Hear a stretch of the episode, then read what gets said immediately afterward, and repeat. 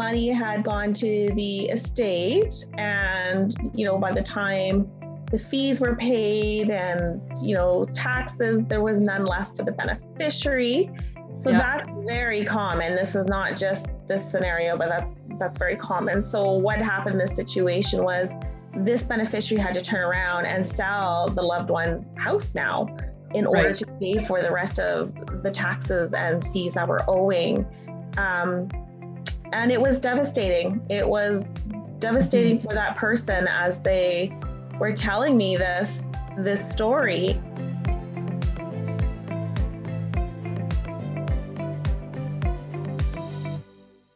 This podcast is brought to you by Dentons. We are the largest law firm in the world with offices in more than 200 locations across 80 countries, available to support you everywhere you do business.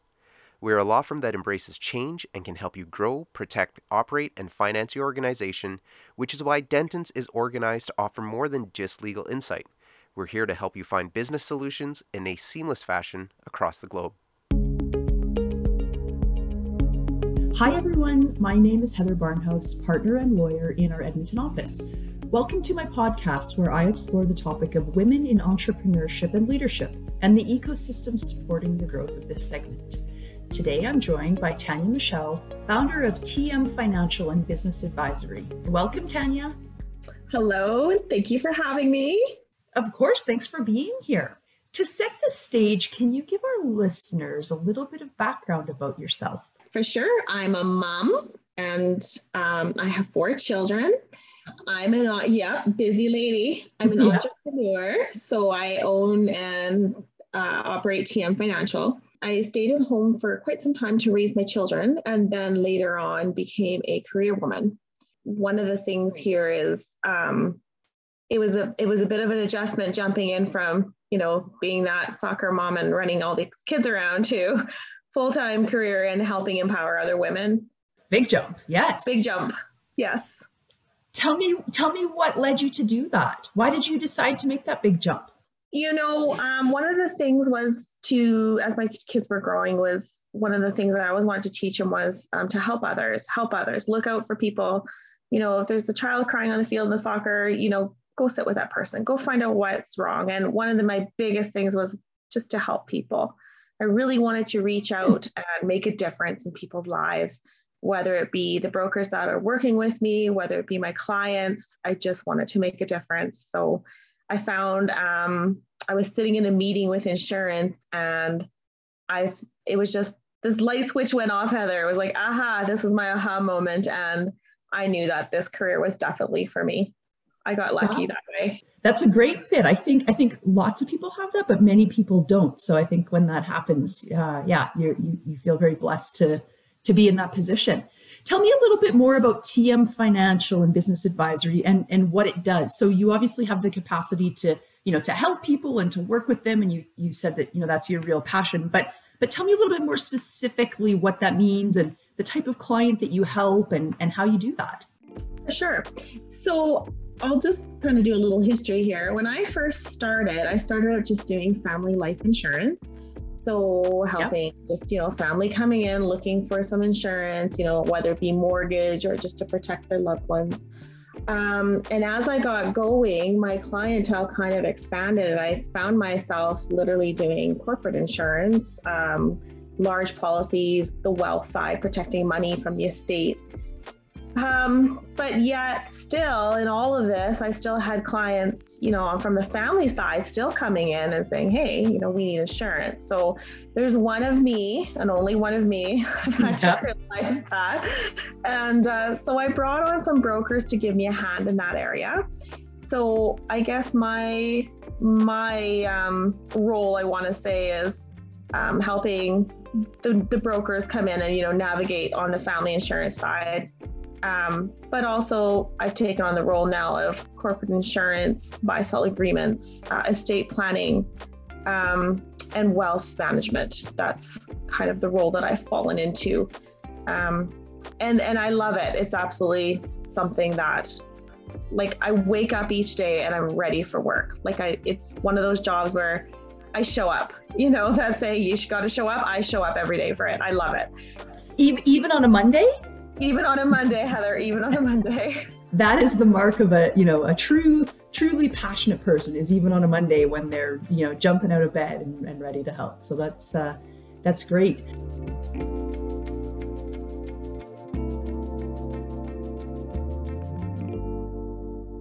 so obviously on the family side, you know, people's families are are their families. But on the corporate side, when you said that you got have gotten a little bit more into the corporate side and protecting the wealth in the you know in the in the companies is there particular industries that you work with? Or or is it really you know all industries uh, that you can help on the on the corporate side and and with that planning and that protect protection? For sure all industries. Um yeah. you know I, I i have a lot of farms that come to me. Yeah. Um, but it seems more as i'm expanding and you know as the as my name gets out there and you know referrals come in, you know, it's expanding onto different um, different industries, which is which is great. It it's gives me a bit of a learning curve, you know, because no industry is, you know, or no no industry is the same. Like farming is not going to be the same as an accounting office. So yeah, it's always a bit of, yeah, and it's always a bit of a different twist on these things. So it always keeps it really interesting. And I'm actually um, excited because you know the more that I do and the more that I've you know the more I can learn, the better it is for my clients in the long run. Just being versed within those different industries. Um, right. Yeah, it's it's something that I've actually you know some people pick a niche i want to say and they want to stay within that kind of niche i haven't really done that other than corporate's kind of a niche in itself. Estate planning is a niche in itself, right? Protecting that money is all kind of that whole bubble, I want to say, is a niche within itself. Yeah, oh, for sure, for sure. And I think you know the the thing you said, you know, you you have a lot of clients who are kind of in that farming industry, and, and there's some nuance, of course, to to farming, just like there's some nuance to you know insurance uh, brokerages, for example, or the practice of law or car dealerships, right? Like there's nuances within sort of the the industries, but I think and I think that the, the more you see of different types of, of you know industries, different types of businesses, the more that you start to number one realize what the nuance is in a particular industry, like farming, for example, but also how those principles can be applicable. So just because you've done some planning in one industry doesn't mean that those principles, maybe there's some nuance to it, but those principles will probably replicate uh, in in other industries as well. And so you're right. I think that the more exposure, the better the the benefit. I think a well-rounded advisor is certainly better for a client than than one who uh, who isn't as well-rounded.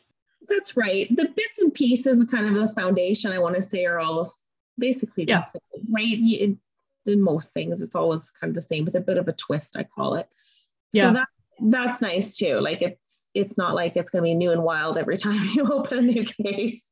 Right, right, right. For sure. For sure. I work a lot with with entrepreneurs and one of the things so it's sometimes it's a bit of a struggle to get them to think about the future because they're so focused on their business today and what, you know, what their challenges are today. And so the thoughts sometimes about succession planning are kind of, you know, in the future and they want to delay thinking about those because they just don't have the bandwidth to to think about that now. But I'm sure that you, you as well as I, have seen situations where people have put off that planning or put off that estate or that succession planning from a corporate perspective or from a personal perspective, and then life, you know, throws you something unexpected, and they end up in this situation where they ought to have thought about their estate or their succession planning before now, and now they're, you know, faced with a situation where perhaps their options is options are more limited or you know think they don't have as many uh, tools available to them do you have any you know do you have any scenarios or can you give us any examples of of real life stories where maybe the planning was a little bit too late and what the effect was for the entrepreneur or for the company by not having thought of it soon enough I can. I, can give you brief scenarios. Um, yeah. So one of them was um, on the estate side not so much corporate here, but you know, on the state side, we had a, a person pass away and they're, you know, they tried to do everything by the book, but they just kind of was short the market a little bit here, you know, yeah. fall short. we just spoke of. Um, money had gone to the estate, and you know, by the time the fees were paid and you know taxes, there was none left for the beneficiary. So yeah. that's very common. This is not just this scenario, but that's that's very common. So what happened in this situation was this beneficiary had to turn around and sell the loved one's house now in order right. to pay for the rest of the taxes and fees that were owing.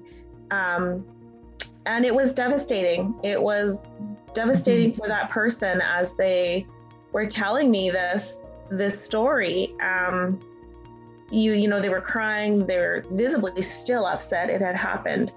Oh, I think it was six months before she had even spoke to me. Um, yeah so that person had come to me and you know just wanted to share this what had happened so this is so common you know this uh, planning is crucial and i find this um, these stories we hear and i'm sure you have many to share for yourself but these stories that you hear that come to come to me you know they're so impactful and mm-hmm. it kind of seals the deal of why i do what i do every single day like this is why i want to do what i do yeah, of course, of course, and and and you know, they're they're some of them are really heart wrenching stories. So in in that example, and I realize you know you know you may not be able to talk about specifics, which is fine. But if somebody had come to you before that, so let's say they'd come to you like you know two or three years before that, what kind of products or services could you have at least discussed with them that would have eased some of that you know tax burden on the date of death that arose in the liability that then triggered the need for the executor or the loved ones um, to you know to sell the assets to sell the family home to satisfy those liabilities. Like what kind of planning could have been put in place to to solve that? You know um, right away obviously a really good solid will um, right off the hop so of course, everybody needs a good solid will. Absolutely. And from a proper estate planning lawyer, you know, right that that's the first thing I always check with clients. Do you have a will? yep. That is number one. Um, for you know, then I look at their their assets and wealth, and you know what we need to do here. So again, there's a foundation, but there's various pieces. So if people have um, wealth, then I always suggest a segregated fund. It bypasses the estate, the ability to bypass the probate, and it goes right towards the beneficiaries. Um, so that's kind of step two. Again, I look at the assets, and from there we we um, uh, how, I'll give an example. Some people want to, you know, they've acquired land and assets to pass on to their children. Others don't do that. They want to pass, you know, they just they want to sell it. Um, so you know, we come up with that plan at the end, and then from there, you know, I, again recommend them to the estate lawyer to help with a family trust or whatever might be, whatever type of plan we can mitigate here to right. help. Um, and every scenario, as you know, is different, but that's kind of the base of it. I, I pick everything apart and I look to see what they want and what they want to happen. Right, with with what they have and what what sort of you know assets they, yeah. And so if there is an you know um, uh, a place for insurance in there for final expenses. So, you know, within a trust or within a corporation or a buy sell agreement, even, you know, so no one's left holding this huge bill. That's where the insurance comes in, you know, to mitigate this risk, this, this bill. Right. That is right. going to come. And it's not if it's going to come or, you know, right. it might, maybe it's, it's going to happen. Death right. and taxes.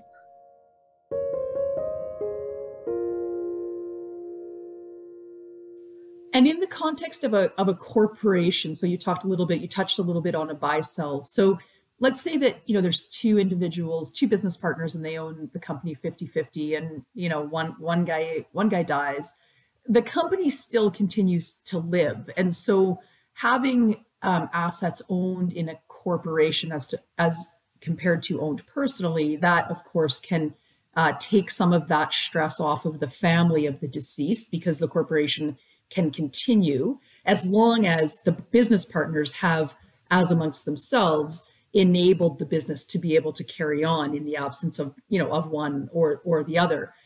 And so I think I think that's also a really important part of the conversation where an individual also owns a business, and particularly if they have business partners, um, because that's one of the reasons a very strong reason for why you know you have a partnership agreement or a shareholder agreement to really talk about those events and what will happen to the corporate assets you know once one one or more of them passes away. Another nice thing to to word it and i'm not sure if this is very correct but oftentimes you need to ask these you know these owners that are coming in do you want to do business with that person's spouse? Yeah you know, of course. you yeah. know like or whoever's next in line there nine times out of ten the answer is no. Of course. You know you eliminate this person. So you know these are some very real angles that need to be thought of and i find that are really missed over skipped over um, yeah. or i hear you know oh well the business can sustain itself until something happens and again right? They're faced with this reality in front of them and and yeah it's it's a big slap almost. Yeah for sure. And yet you know the other question is yeah yeah do you want to do business with with somebody's spouse? Probably not. That's that's not why you signed up to do business. But but also you know the question that i ask entrepreneurs is so so maybe you don't want to do business with the spouse but now you're forced to but is the spouse even capable of running the business? Because in many cases the spouse might have their own jobs their own interests their own businesses and not have the the skill set to be able to pick up from you know from the dead guy uh, what he or she carried on in in the business. And so not only is it a question of do you want to be in business with somebody's spouse but are they even capable um, of of actually running that business which which is a whole other question too and often the answer to that one or both of those questions is no and so it then i think frames for the entrepreneur hmm, well this that plan might not be the best one because I've just said no to I don't want to be in business with my partner's spouse and I don't think the spouse knows how to do it. And so then it starts to become I think a little bit more real for them in terms of what what other options are available and then they can at least start thinking through what the available options are.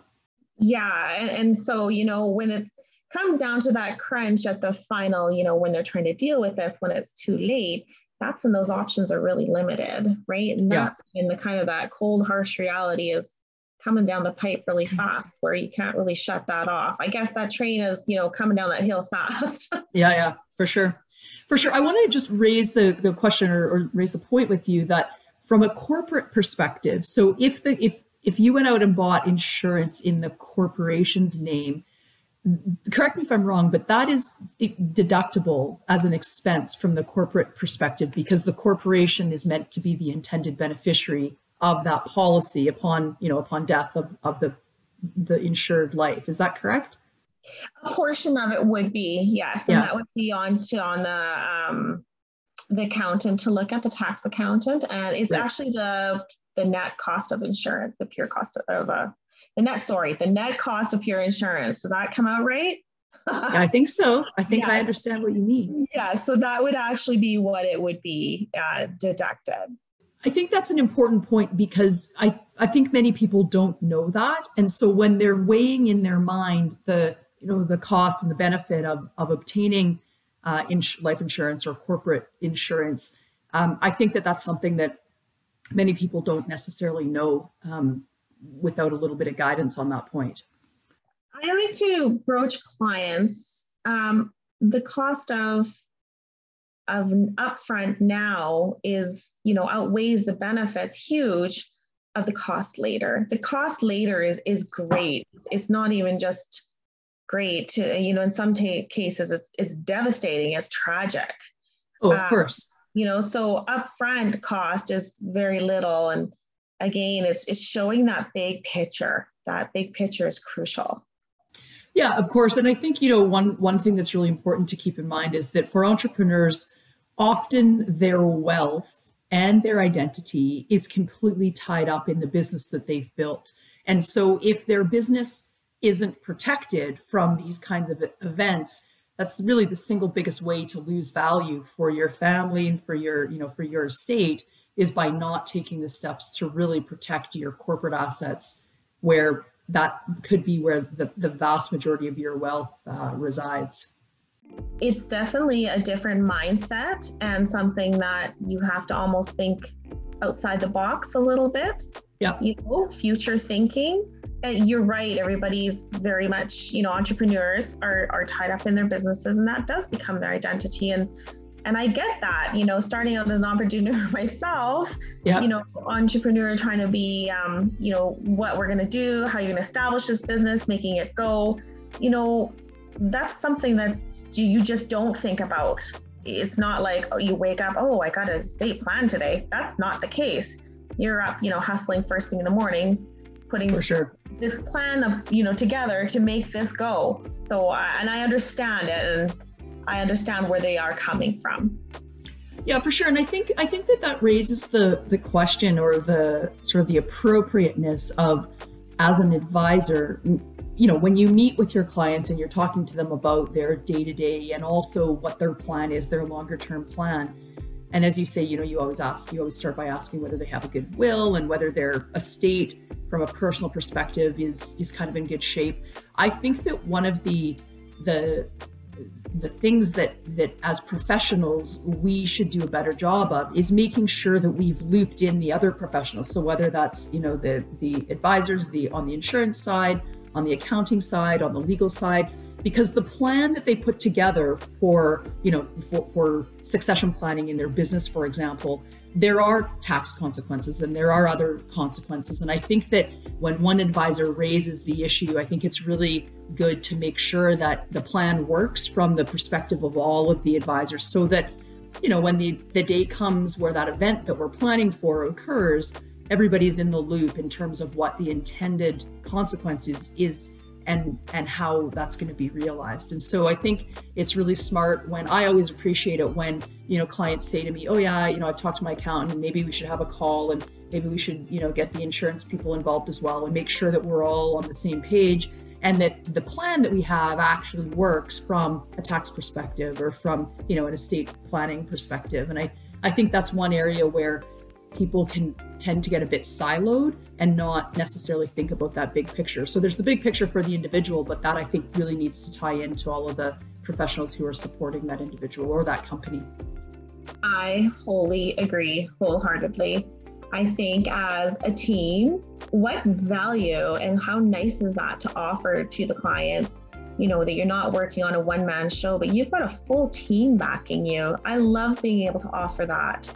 Yeah. Uh, you know that security that it offers that client is you, you, can't put a price on that. You know we've got you covered. I, I really right. agree with you highly in that area. I yeah i can't say enough about that.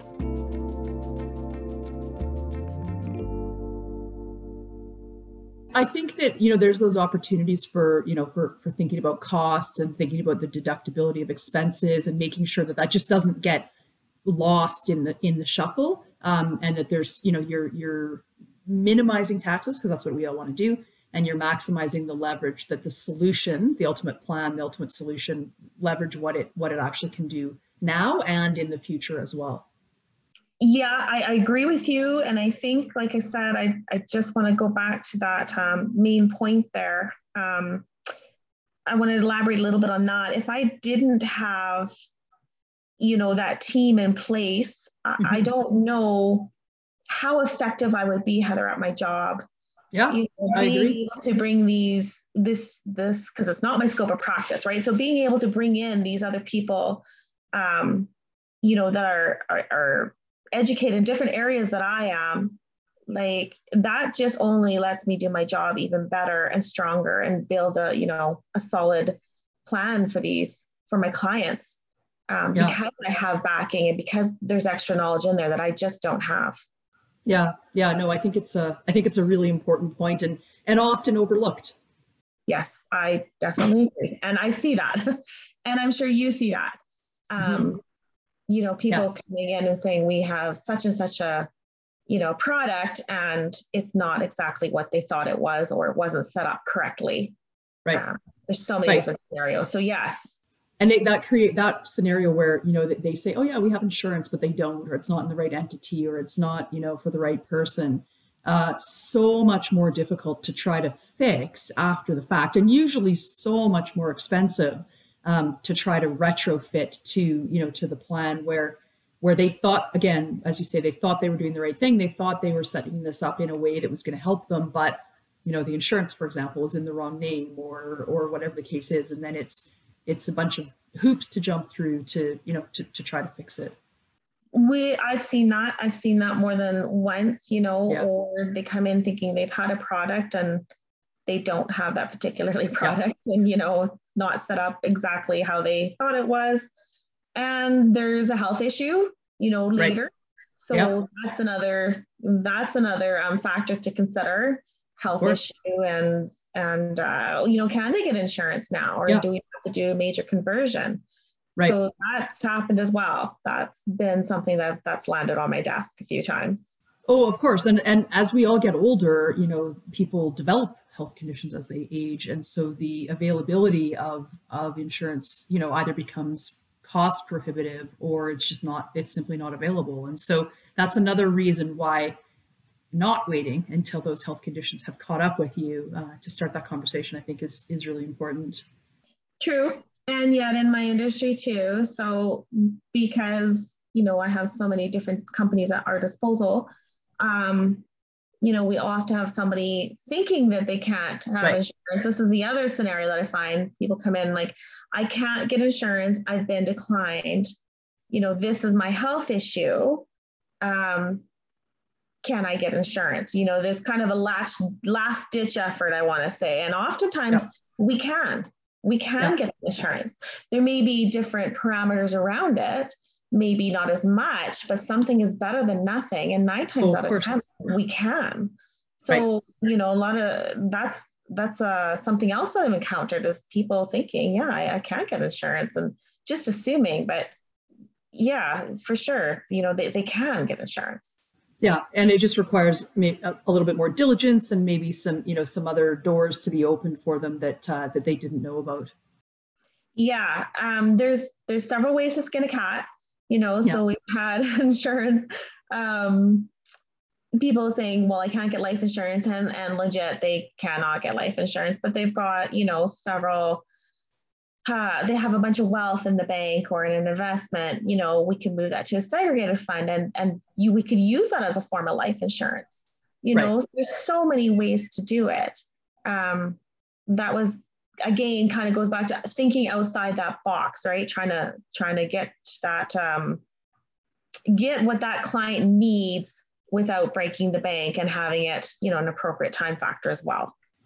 Well, and also also really understanding what their goal is, like really understanding what purpose, like what's the purpose for which we're trying to get the insurance, and you know, could that be obtained in in a different product or using a different tool? And so I think that really goes to understanding the bigger goals and and objectives of the client, and then trying to, as you say, think outside the box and trying to craft a solution that that actually accomplishes those goals.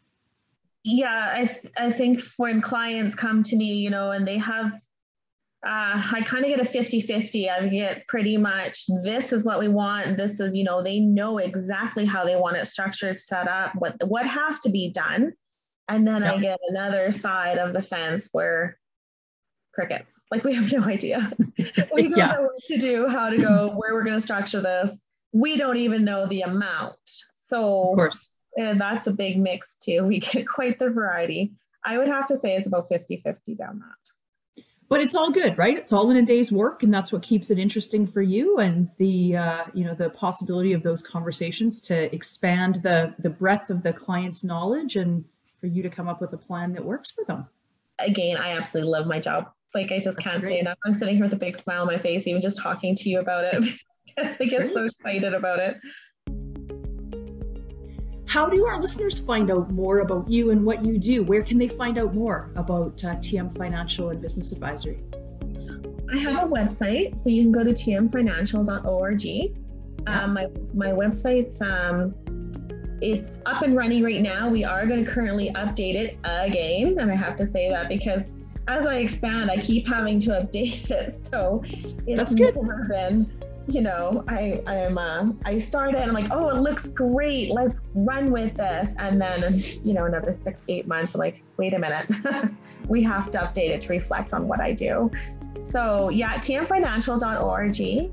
Uh, yep. All my contacts info's there. It kind of gives a blurb of a bunch of different areas that we do. Um, and they're quite informative. So if anybody wants to go there and take a peek, that would uh, that'd be pretty neat, actually. I think. Great. That that's great. Well, thank you so much for taking time to tell us a bit more about what you do today. It was fun. Well, thank you. Thank you for having me.